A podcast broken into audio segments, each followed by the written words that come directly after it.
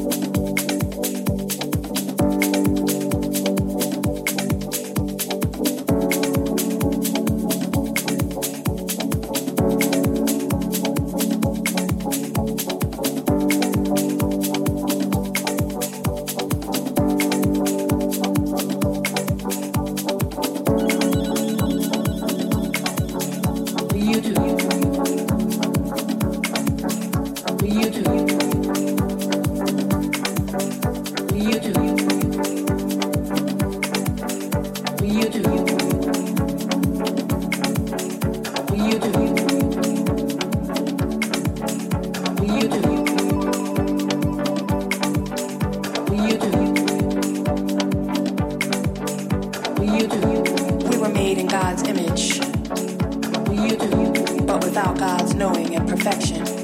You do, and we often leave unclaimed. You do, that promised gift of resurrection. You do, so sometimes we revisit that moment in the garden when we came to know temptation and anger, hurt, and confusion seduce us with their invitation.